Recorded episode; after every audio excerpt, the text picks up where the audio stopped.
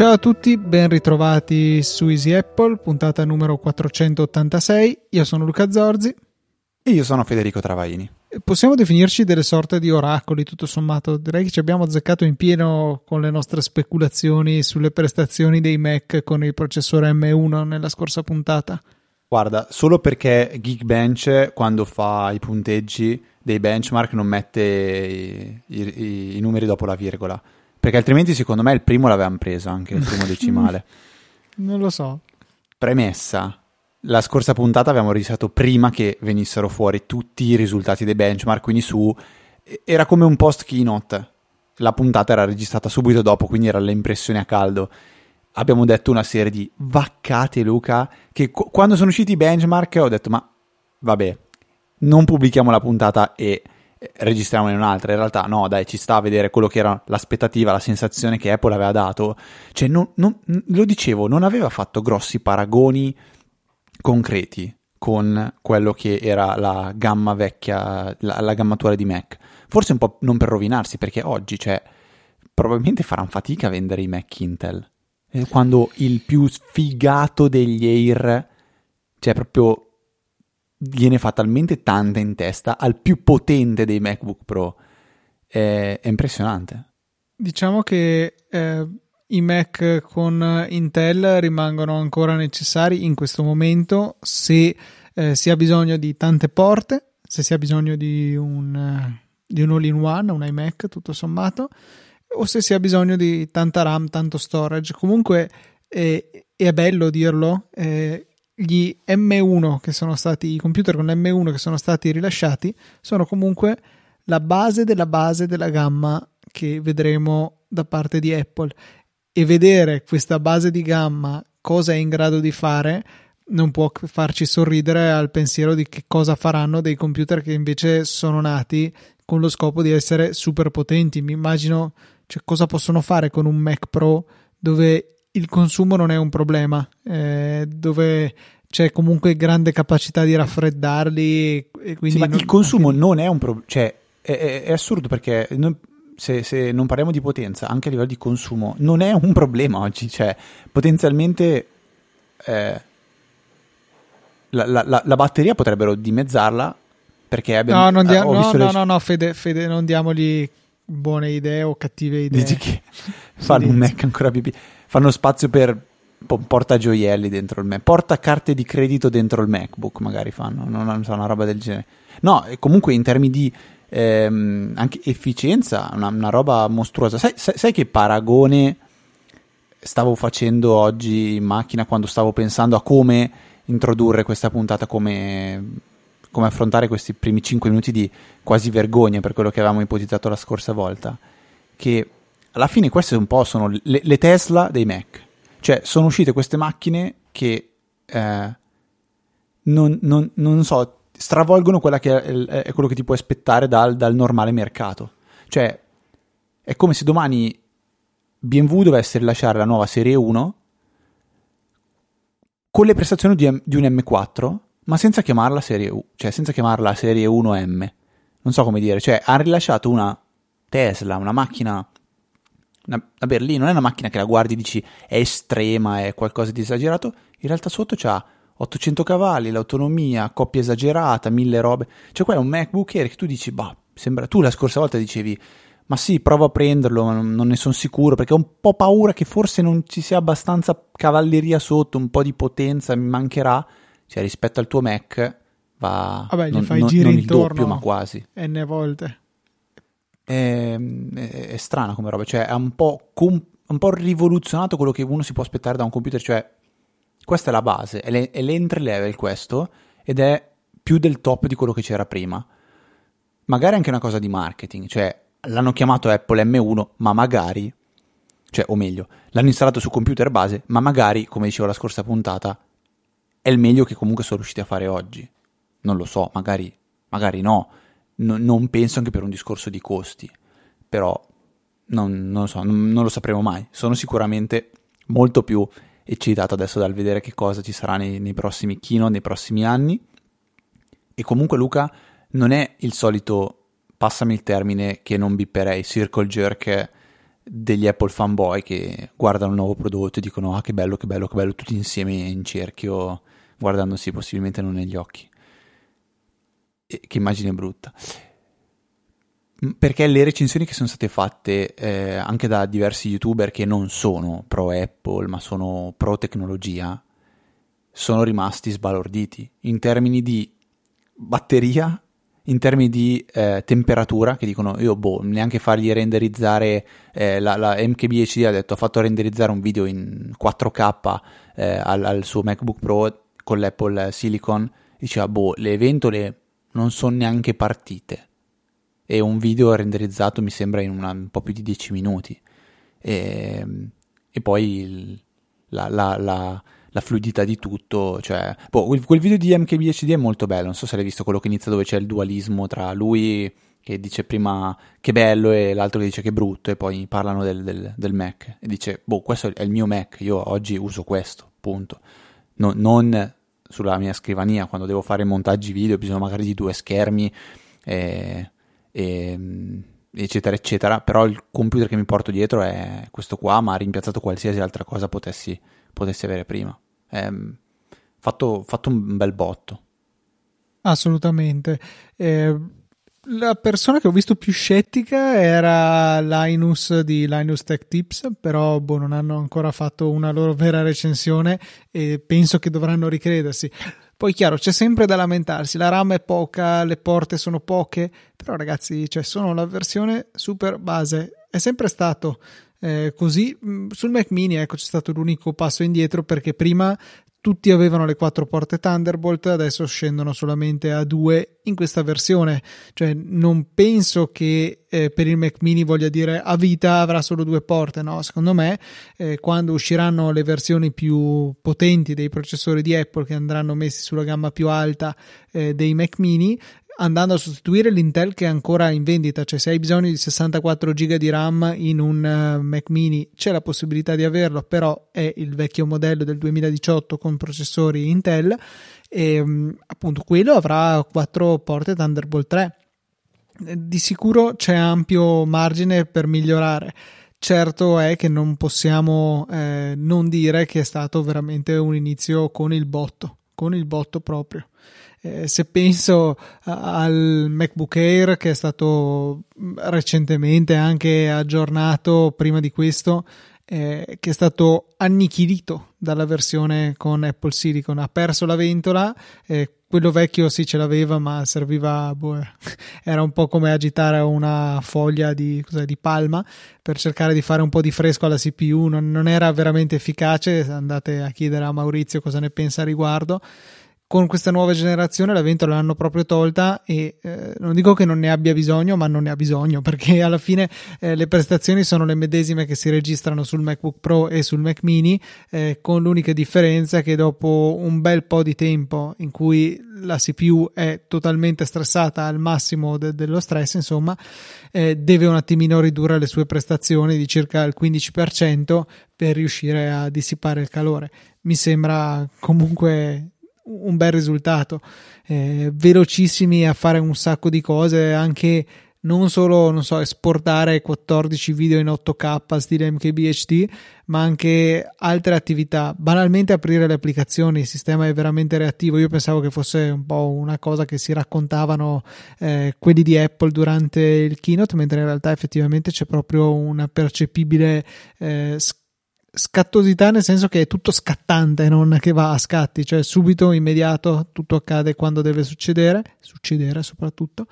E, ehm, e anche altre attività più da sviluppatori, la compilazione delle applicazioni. Paradossalmente, diceva Marco Arment che eh, il MacBook Air che si è comprato compila Overcast significativamente più in fretta del suo iMac Pro con 10 core, cioè non una macchinina proprio super base, per carità, un po' datato, tra virgolette, perché l'iMac Pro, se non sbaglio, è del 2017, però comunque un processore piuttosto robusto che comunque viene disintegrato almeno in questo genere di, eh, di operazioni da un cosino senza ventole che consuma 8-10 watt. Questo è impressionante. Anche vedevo un altro confronto che è eh, più potente in tutto, anche compreso il comparto video, che è quello dove è meno allucinantemente forte questo processore, ehm, rispetto appunto al MacBook Pro del 2017 o 18, mi pare 17, eh, con il processore quad core i7, con la scheda grafica dedicata, cos'era la 560 della AMD. E il mio poi è ancora un anno o due più vecchio, quindi eh, ancora di più si sentirà la differenza. Insomma, cioè, una bestia. Sembra veramente che siamo impazziti, che continuiamo a parlarne, però eh, non si riesce veramente a rendere quanto questo processore sia veramente rivoluzionario. Eh, e ripeto, è un punto di partenza, non è il punto di arrivo, l'apice che si può avere con un computer da migliaia e migliaia di euro. No, il base è questo. Infatti, eh, ho visto tipo da MediaWorld per il Black Friday hanno in offerta non so, a 100 euro in meno il MacBook Pro, no, MacBook Air 13 pollici precedente generazione. Ma per 100 euro chi te lo fa fare di prendere un computer che è un terzo, un quarto della velocità? La batteria dura la metà, un terzo. Assolutamente, cioè, vale veramente la pena, non so, di non mangiare a cena per un mese e, e comprare piuttosto il modello nuovo.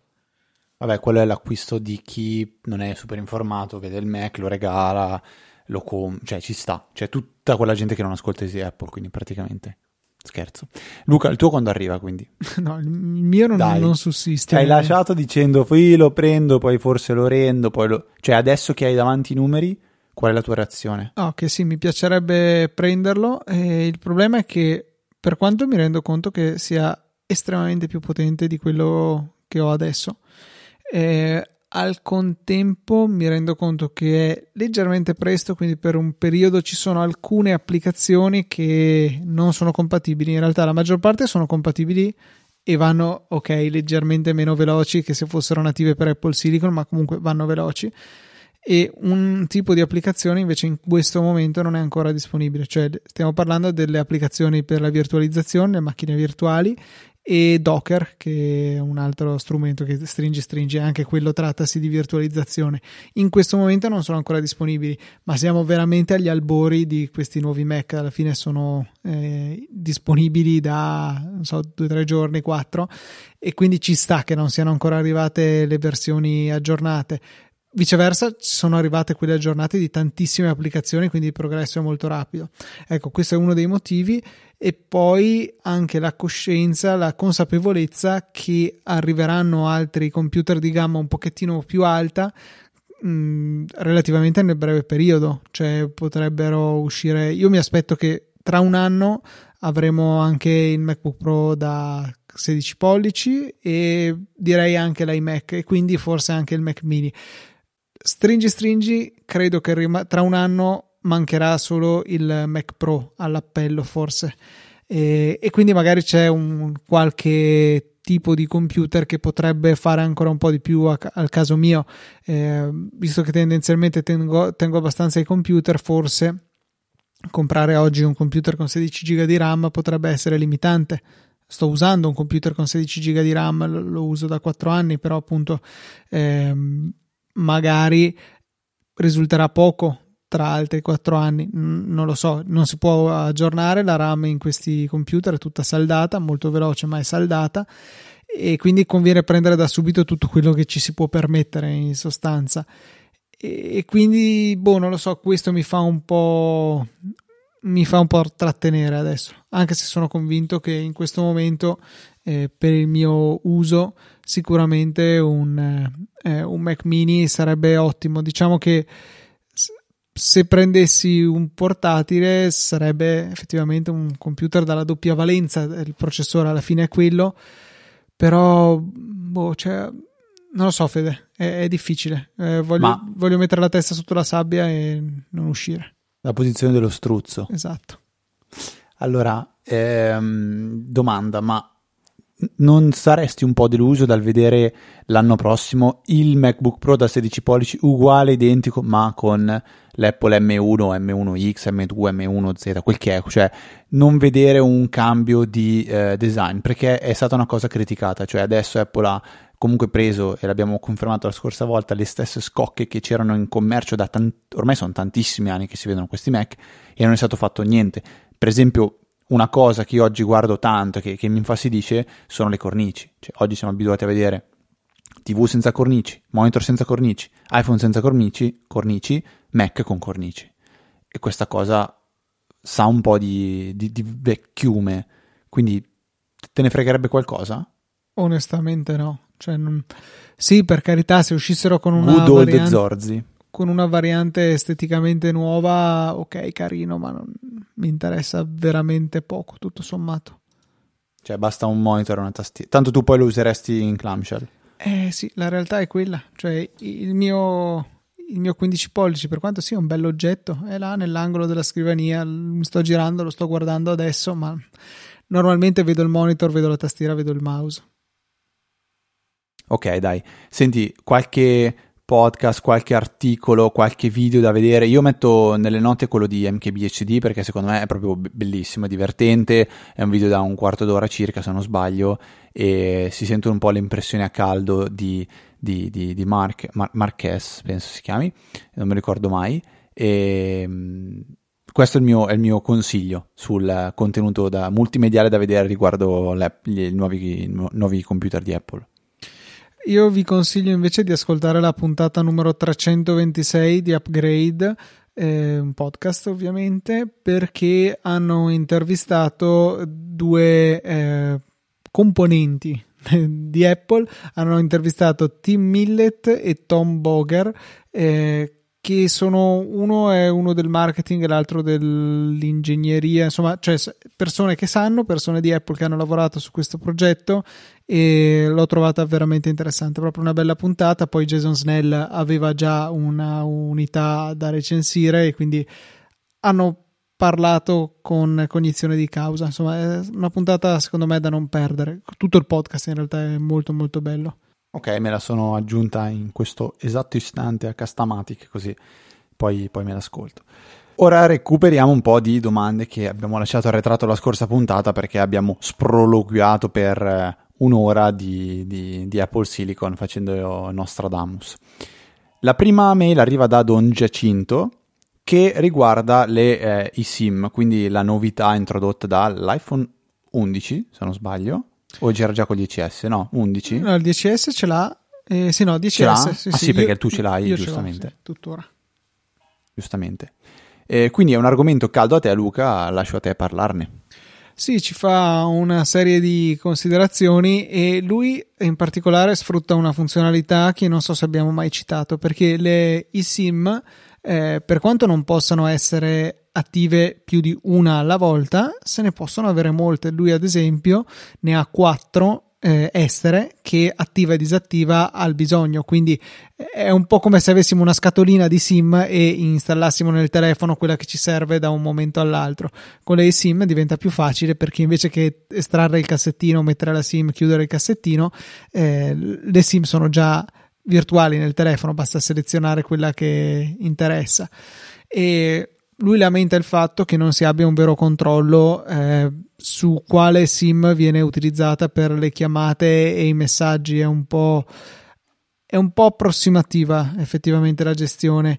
Sulle chiamate anche, anche abbastanza rapido andare a, a cambiare, però qua c'è un grosso limite secondo me che è la gestione che è unicamente per contatto e non per eh, per numero che secondo me sarebbe utile perché ad esempio i miei colleghi eh, li ho salvati in un'unica scheda ho salvato sia il loro numero di lavoro il cellulare del lavoro sia quello personale e ehm, io vorrei poter contattare il numero del lavoro con la mia sim del lavoro e il numero personale con la mia sim personale questo perché eh, Boh, perché è giusto così. Eh, non mi va di usare la SIM del lavoro per chiamarli se sono affari miei privati e, e viceversa.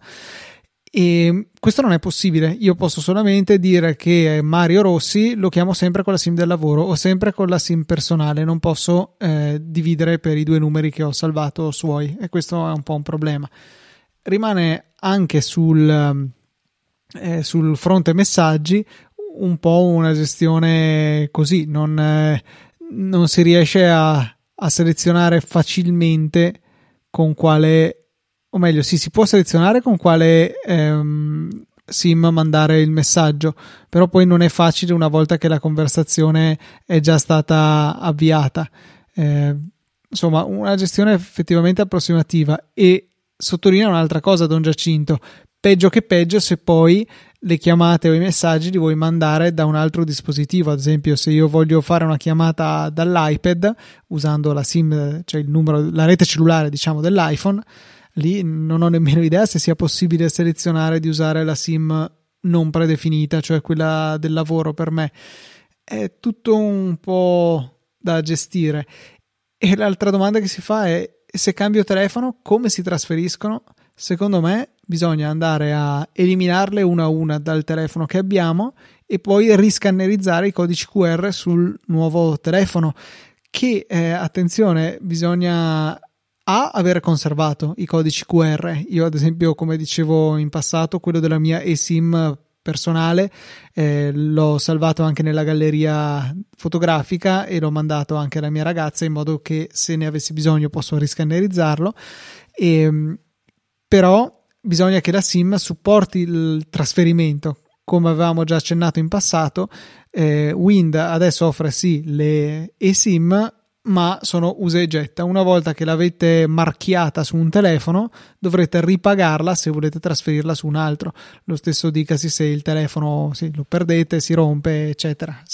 Dovete fare un vero e proprio cambio SIM invece che riacquisire lo stesso, lo stesso codice previo ovviamente averlo rimosso dal telefono vecchio. Quindi sì, la eSIM è una funzionalità che c'è, potrebbe essere gestita meglio. Seconda domanda arriva da Fabrizio che eh, verte sul tema delle VPN, quindi parliamo di sicurezza, di quando si ehm, naviga, magari si usano, eh, si scambiano dei dati sensibili con la rete. Noi avevamo tra l'altro, Luca, non so se ricordi, un eh, collega di università che diceva ma, ma voi vi fidate a mettere la vostra password collegati alla rete del Politecnico senza usare una VPN? Sì, cioè tendenzialmente ci fidavamo abbastanza. Eh, non so se ti ricordi questa cosa, Luca. Sì questa no? no, non me la ricordavo. No, non ti ricordi chi era? No. Carca, dopo te lo dico allora. Eh, niente, allora ci chiede Fabrizio se eh, esiste un modo, qual è il modo migliore per crearsi una, una propria VPN. Sì, perché appunto il suo dubbio era, tutti dicono che è facile farsela, però non ho trovato grandi informazioni su come farla. Io ti rimanderei, Fabrizio, a un link su DigitalOcean. DigitalOcean è un provider di server virtuali, di infrastrutture cloud in generale e hanno un bel eh, sistema qua per eh, dare tre opzioni proprio sul tema delle VPN, come fare usando un un piccolo strumento che automatizza la creazione oppure un po' più difficile eh, usare delle immagini già preconfezionate ad esempio per installare OpenVPN eh, Access Server. Basta un bottone ti si carica e poi hai un'interfaccia web per gestirlo. E um, oppure vabbè te lo installi a mano e qua ci sono i tutorial completi che però sono sicuramente più, eh, più impegnativi da, da realizzare. E c'è tutto spiegato. Per tutti i casi d'uso, diciamo che mi viene da, da chiamare normali, ti basta la loro droplet, così chiamano i server virtuali, più economica che hanno, che costa 5 dollari al mese e um, ha un tera di banda utilizzabile. Tieni conto che tu mh, mm, devi dividerla a metà perché se la i tuoi dati arrivano da internet alla, al tuo server e poi dal tuo server vengono a te tramite la VPN, quindi c'è un doppio transito da pagare, però insomma 500 giga tramite la VPN mi sembra eh, accettabile. Se questo non basta, 10 dollari e si passa a 2 tera, quindi un tera di traffico internet e via così con tutti gli altri piani superiori. Secondo me è una, una soluzione interessante. C'è questo outline che loro suggeriscono che eh, è pensato per eh, gli, i giornalisti, quindi immagino sia piuttosto facile da realizzare, da, da utilizzare. C'è, va installato sul proprio computer, c'è per Windows, Linux e Mac e poi immagino che ti dia modo di creare in maniera semplice la tua VPN appoggiandoti al, ad esempio a DigitalOcean per l'infrastruttura cloud vera e propria. DigitalOcean secondo me è un, un bel player in questo mondo del, delle risorse cloud, come mi piace anche l'Inode, ce, ce ne sono diversi molto carini che al di là dell'infrastruttura in sé, che secondo me è sicuramente valida, hanno dalla loro anche un ricco, una ricca documentazione, tanti tutorial che spiegano come fare le cose più svariate e che possono essere utili anche per avvicinarsi a qualsivoglia tecnologia. Eh, volete imparare qualcosa su come fare la vostra prima applicazione in uh, Python, non lo so, ecco che hanno un, eh, un, tutorial anche per quello. Comunque sì, eh, Outline vi consente di installare la, la VPN tramite di, su DigitalOcean, su Google Cloud Platform, su Amazon Light Sail, che è diciamo il concorrente diretto di DigitalOcean, offerto però da Amazon, e, oppure ce n'è anche un altro che vi consente di installarlo su qualsiasi eh, server eh, virtuale, però dovete fare copia e incolla di qualche comando. Secondo me è molto interessante, da, da un argomento da, da, approfondire per chiunque fosse interessato alla VPN. Alla fine, a farlo con questi sistemi, spendi su per giù quello che spenderesti con un provider terzo, ma non ti stai appoggiando a un vero e proprio provider di VPN eh, che potrebbe essere, diciamo, meno amichevole di quanto ve lo immaginate. Ecco. Luca, ci tengo, sai che sono l'uomo, l'uomo, degli esempi. Prima hai parlato del discorso che la velocità è dimezzata. È un po' come una strada, se è a senso unico o se è a senso alternato. Cioè, no, giusto? non era tanto una questione di velocità, perché comunque sono ben connesse, quanto di Banda. consumo di dati. Esatto. No, okay. sì, consumo proprio, non nell'istantaneo a fine mese. Ok. E, sì, ah, tra l'altro vedevo che allora il mio esempio non c'entra niente. Con Light Sale, che è l'offerta appunto di Amazon, c'è anche una variante che costa 3,50 dollari al mese eh, con un tera di banda, che va bene, nel senso costa ancora meno eh, e quindi d- va benissimo secondo me per questo genere di applicazioni. Proseguiamo con Emanuele che eh, ci spara una sfilza di riflessioni e curiosità riguardo all'utilizzo di un Mac con un monitor esterno, partendo dal fatto che lui ha comprato un LG da 27 pollici, il modello è LG 27 UL 850V doppia, quindi il 27 pollici ultrafine senza però l'hub USB-C perché dice che in EasyChat è stato detto giustamente che non era una potenza sufficiente per caricare eh, il, il, Mac sotto, sotto sforzo, diciamo. Eh, Cosa ne pensiamo del fatto che eh, l'hub USB-C in un monitor sia inutile per il problema della potenza? Cioè, come gestiamo il discorso invece dei cavi che per lui sono un incubo quando sono sparsi tutti sulla scrivania? Per quanto mi riguarda, Luca, eh, con un po' di attenzione, un po' di cura, la, il managing diciamo, dei, dei, cavi si può, si può sistemare, cioè il managing, come si dice, l'handling dei cavi. La, la no, gestione. Dai, la gestione dei cavi, ti piace? No, dai, volevo un po' stuzzicarti, sto ancora ridendo per prima. Eh, la gestione dei cavi si può, si può curare abbastanza.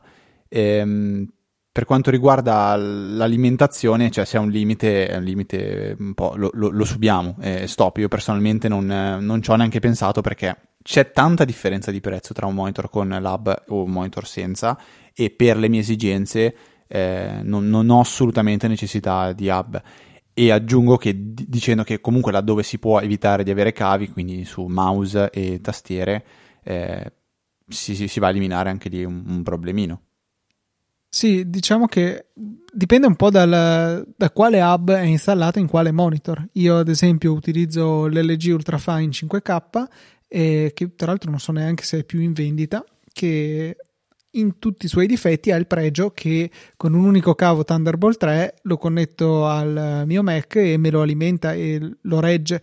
Eh, è vero, i 16 pollici che ci sono adesso ehm, richiederebbero ancora un po' di più. Il mio Mac arriva a 87 watt, quelli nuovi forse a 95, ma diciamo che è un problema e comunque relativo solo se metti veramente costantemente sotto stress il computer eh, e richiede davvero quella potenza lì.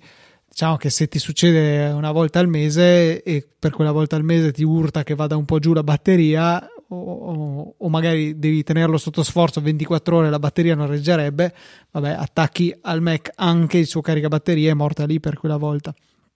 Eh, questa è un po' la questione. Poi dice in clamshell, che è la modalità con cui si usa il Mac come se fosse un Mac portatile, come se fosse un fisso collegato a schermo esterno, mouse e tastiera. Eh, sì, è vero, scalda, non scalda poi tanto di più alla fine per come sono disposte le prese di reazione.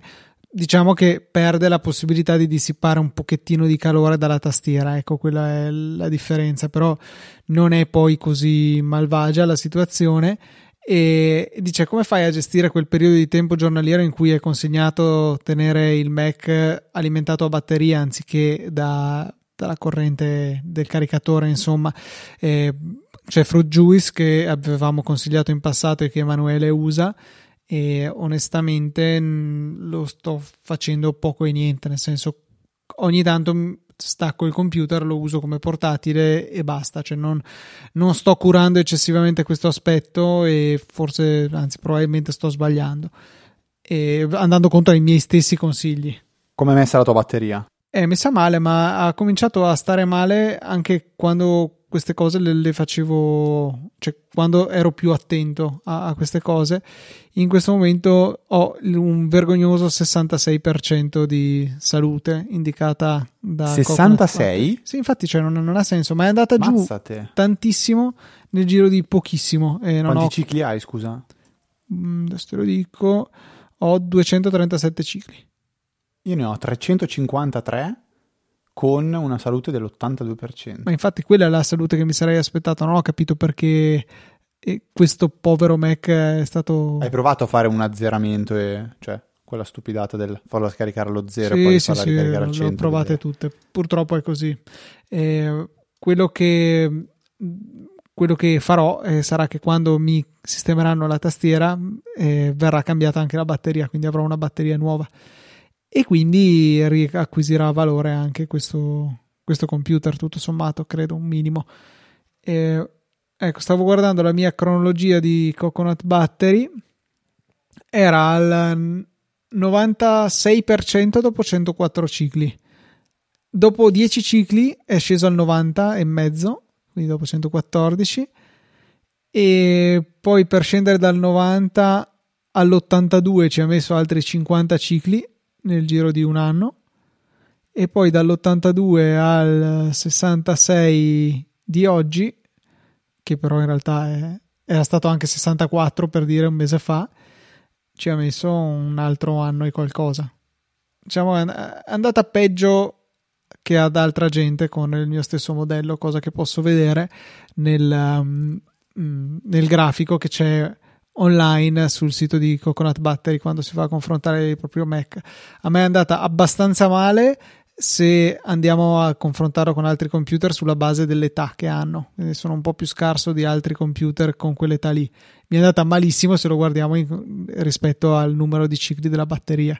C'è gente che ha fatto 2000 cicli e è a boh, l'80%, qualcosa del genere. Vi lascerò il link nelle note della puntata perché è piuttosto curioso.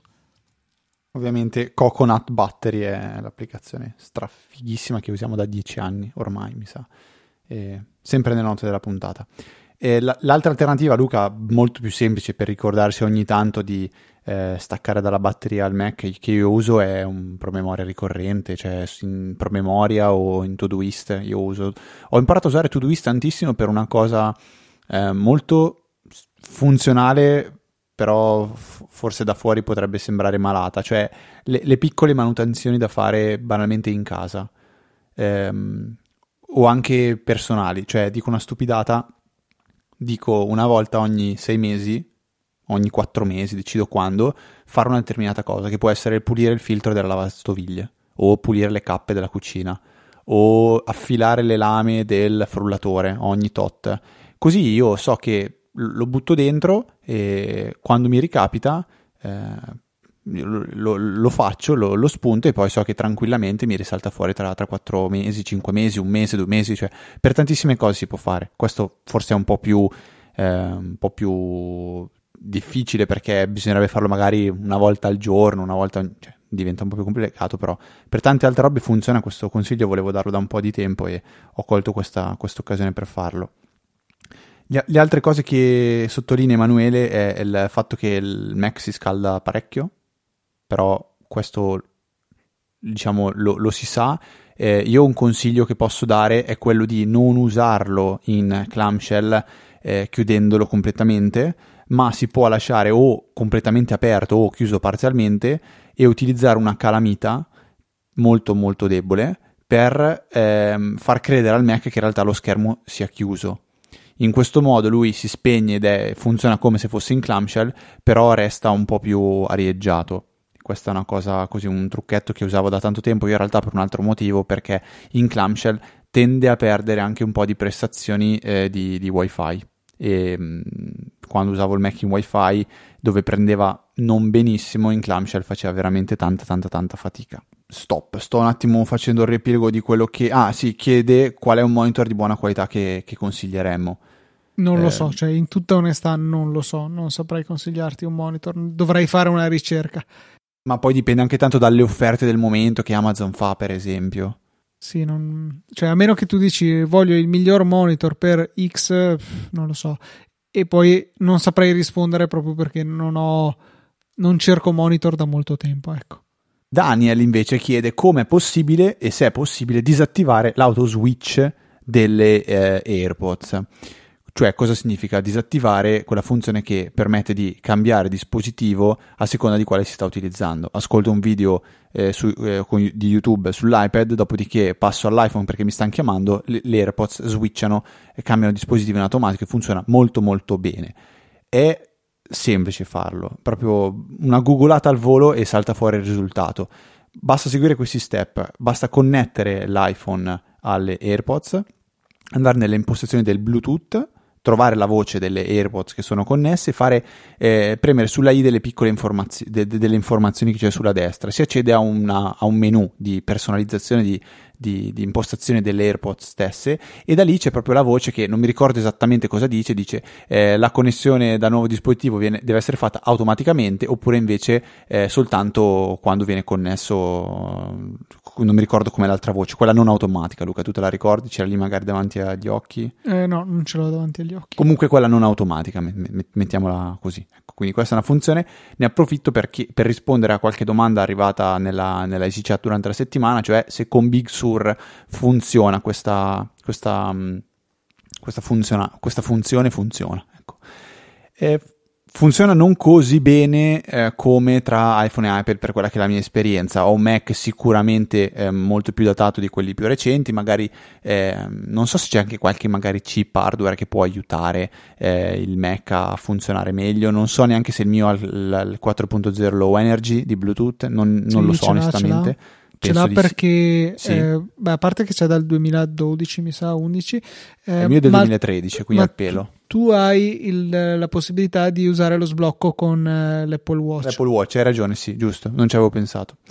E quindi funziona, ma non così bene. Cioè, oggi ho provato con l'applicazione della musica e l'iPhone, e a un certo punto, boh, si è un po' si è nervosito il Mac. Ha detto, vabbè, io non, non, non, non attacco più le AirPods.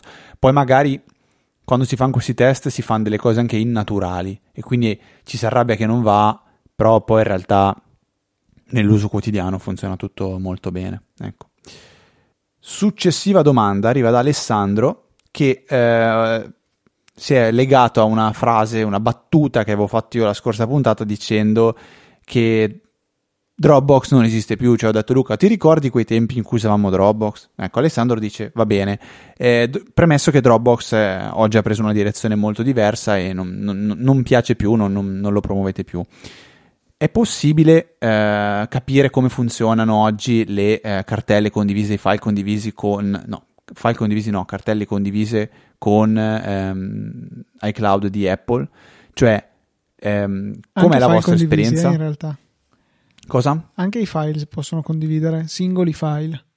Ah, questo mai fatto, onestamente. Sì, utilità cioè, un... ridotta, però è possibile.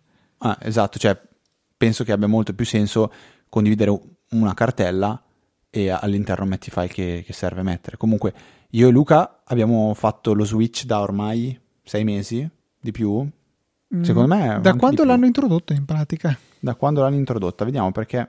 Perché non era, doveva non arrivare sbaglio. con Catalina eh, versione iniziale, poi è stata rimandata e penso sia arrivata comunque nel 24... corso del 2020. No, però perché dice 24 ottobre 2020 l'ultima modifica?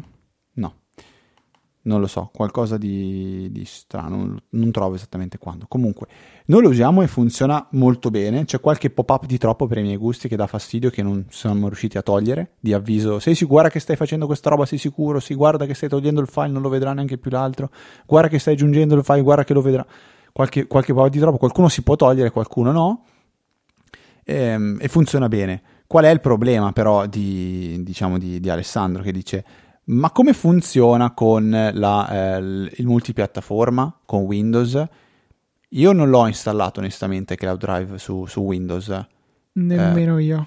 Però esiste, cioè esiste. Ehm, mm, esiste tramite l'Apple Software Update la possibilità di installare la, eh, la, mm, la, la, l'iCloud, diciamo, quindi mail, foto e tutto il resto. E tra queste cose c'è anche iCloud Drive.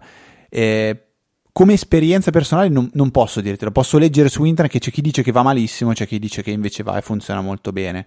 L'esperienza personale onestamente non ce l'ho. La difficoltà secondo me sta nel eh, convincere, diciamo, un utente eh, Windows ad installare quella roba lì.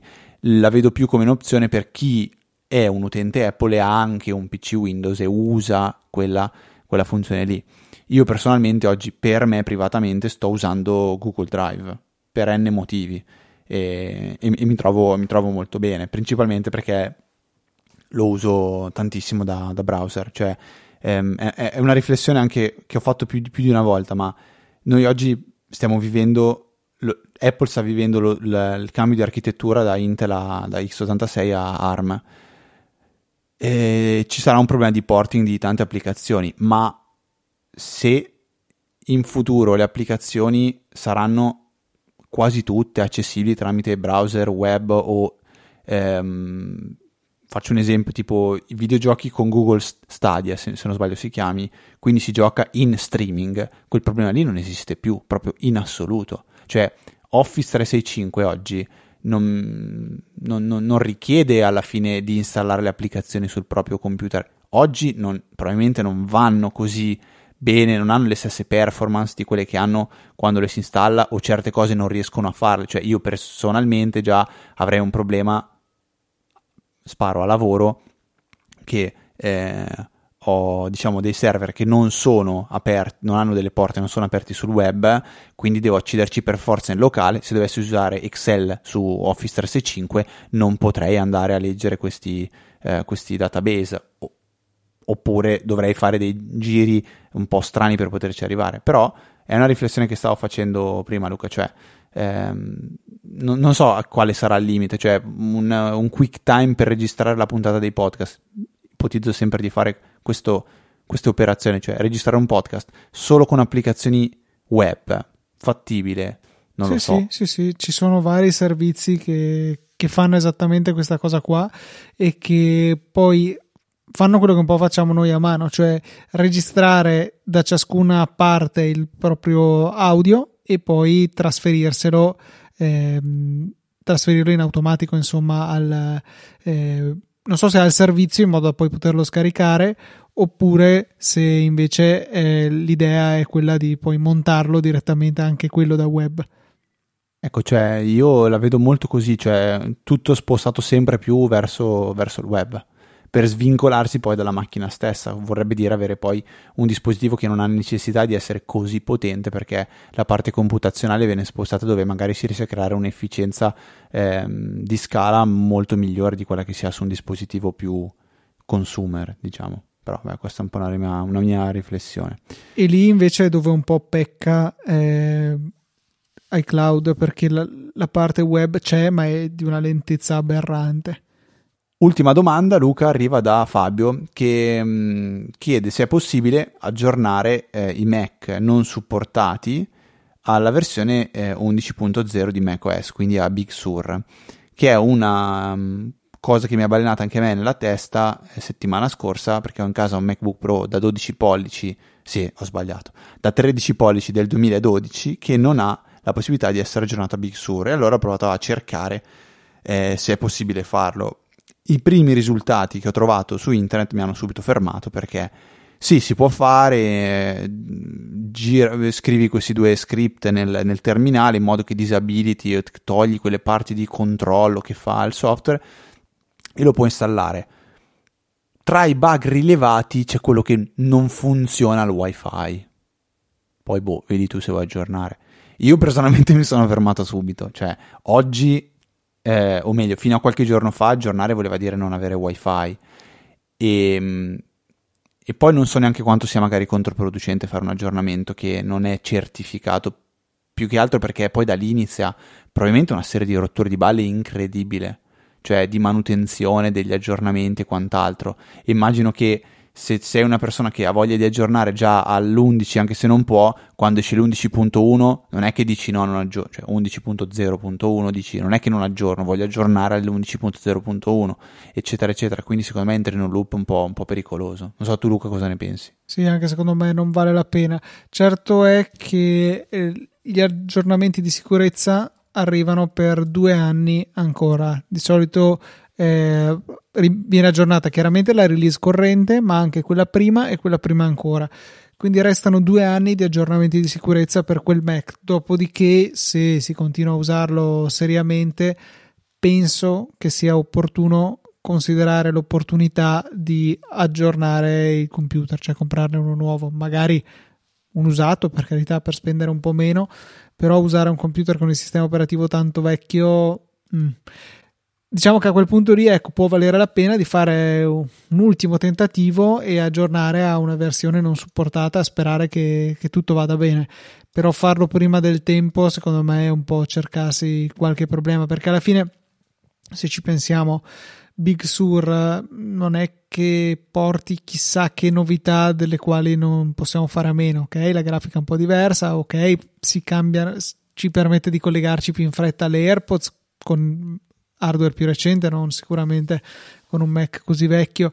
Eh, possiamo eseguire con i Mac con Apple Silicon le applicazioni iOS, va bene, ok, ma di sicuro non è appunto il suo caso. Quindi io preferirei rimanere con una configurazione supportata il più lungo possibile, dopodiché valutare se, si, se vale la pena di fare un esperimento installando una versione più nuova. Se va tutto bene, bene, se no bisogna cominciare seriamente a pensare a cambiare computer.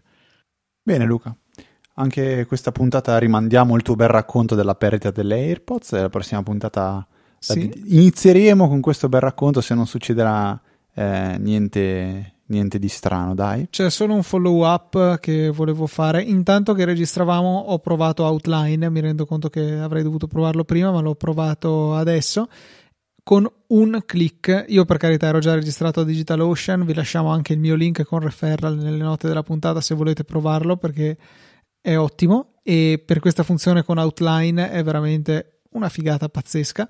Praticamente ho scaricato questa applicazione che vabbè ok è una porcata in Electron ma pazienza per, per raggiungere lo scopo va bene. E voi cliccate ok voglio crearlo su DigitalOcean vi apre il browser, vi fa fare il login con il vostro account DigitalOcean, dite ok, autorizza Outline a creare server al posto mio e um, vi crea in automatico la macchina virtuale vi eh, installa automaticamente il software e vi dà un bottone da cliccare, un link da cliccare per scaricare la VPN sul Mac. Io me lo sono mandato sull'iPhone, l'ho installato lì, ho provato l'applicazione e pur con la droplet più economica che c'è, che è quella lì appunto da 5 dollari al mese, eh, ho fatto questa provetta al volo. Eh, va 194 megabit in download e 53 in upload. Per carità, con, dall'altro lato c'è una fibra FTTH, eh, però eh, non devo passare per una VPN. Passando per la VPN arrivare a queste velocità qua, direi che è decisamente positivo. Quindi eh, Get Outline è un ottimo, un'ottima soluzione e e ve la consiglio senz'altro partendo dal link con referral che troverete nelle note della puntata per iscrivervi a DigitalOcean e dovreste anche avere mi pare 5 dollari o, 20, o di più eh, in omaggio con l'iscrizione insomma. Ultima cosa Fede non so volevo eh, citare questo fatto che Apple ha fatto un annuncio interessante, cioè che verranno ridotte le commissioni eh, che, verrà, che, sono prelevate insomma dagli sviluppatori su App Store per chi rimane sotto il milione di dollari annuale e scenderanno dal 30 al 15%. Ci tenevo a dare la notizia, poi magari possiamo approfondire durante la prossima puntata. Non so se hai qualche commento a caldo a riguardo. No, no, pe- penso che vabbè, è una notizia che ha girato talmente tanto che più o meno chiunque l'avrà sentita, se l'ha sentita per la prima volta da noi, è una cosa comunque positiva per un po' tutti i piccoli sviluppatori. Speriamo che. Eh, n- non so bene cosa sperare perché eh, non credo porterà niente di, di positivo a, agli utenti, perché non penso che porti una riduzione del genere, non porti una riduzione dei prezzi delle applicazioni per noi, non penso, perché va a toccare comunque gli indie principalmente. Eh, non penso che porti più sviluppatori perché non credo che quella sia una barriera per uno sviluppatore se entrare o no. Aprirà sicuramente qualche possibilità in più, magari a chi vuole mettere su un piccolo business, perché quel, quel margine certo può, può, fare la differenza tra tenere in piedi una, una piccola società o no, eh, può, fare, può fare la differenza. E, e, detto questo, direi invece che Luca, eh, noi eh, su non supportiamo, ma ringraziamo tutti quelli che fanno la differenza supportandoci ogni settimana, ogni mese, ogni anno, da tanti anni anche alcuni, con delle donazioni. Sì, questa settimana dobbiamo ringraziare Alessandro Di Nardo, Davide Tinti, Dario, Riccardo Innocenti, Marco De Jesus Maria e basta perché le altre sono spese e non sono donazioni. Sono spese perché Luca si è deciso ad aggiornare Ableton. Sì, perché... Hai per... pianto? Eh, ma Abbiamo no. pianto. È, è, bella la nuova versione, non mi dà errore ogni volta che lo apro, insomma ci stava. Alla fine l'avevamo comprata la versione precedente nel 2014 e grazie ad un, una promozione che c'è stata che ci darà anche l'aggiornamento gratuito alla versione che uscirà questa primavera, oltre a un 20% di sconto, eh, secondo me ne valeva la pena, ecco. Quindi siamo sull'ultima versione di Ableton, che è il programma con il quale registriamo e montiamo le puntate. Potete invece eh, contattarci tramite l'indirizzo email info apple trovare.org, perché mancava il .org, vero? info apple.org e potete restare in contatto durante la settimana con eh, un buon numero di ascoltatori tramite la EasyChat su Telegram, che è una grandissima figata secondo me e trovate anche me, Luca, su Twitter, i nostri account ftrava e lucatnt e tutto, tutto, tutto il resto digitando easyapple.org sul vostro, sul vostro browser e trovando tutti i contatti sulla, sulla sinistra e anche la pagina per poter fare le donazioni. Vi ricordiamo come sempre che acquistando su Amazon tramite i nostri link affiliati supportate il nostro show perché una piccola percentuale di quello che spendete arriverà nelle nostre tasche così potremo comprare la prossima versione di Ableton e, e tutto il resto per questa 486esima puntata è tutto. Un saluto da Federico. Un saluto da Luca. E noi ci sentiamo la settimana prossima con una nuova puntata di Easy Apple.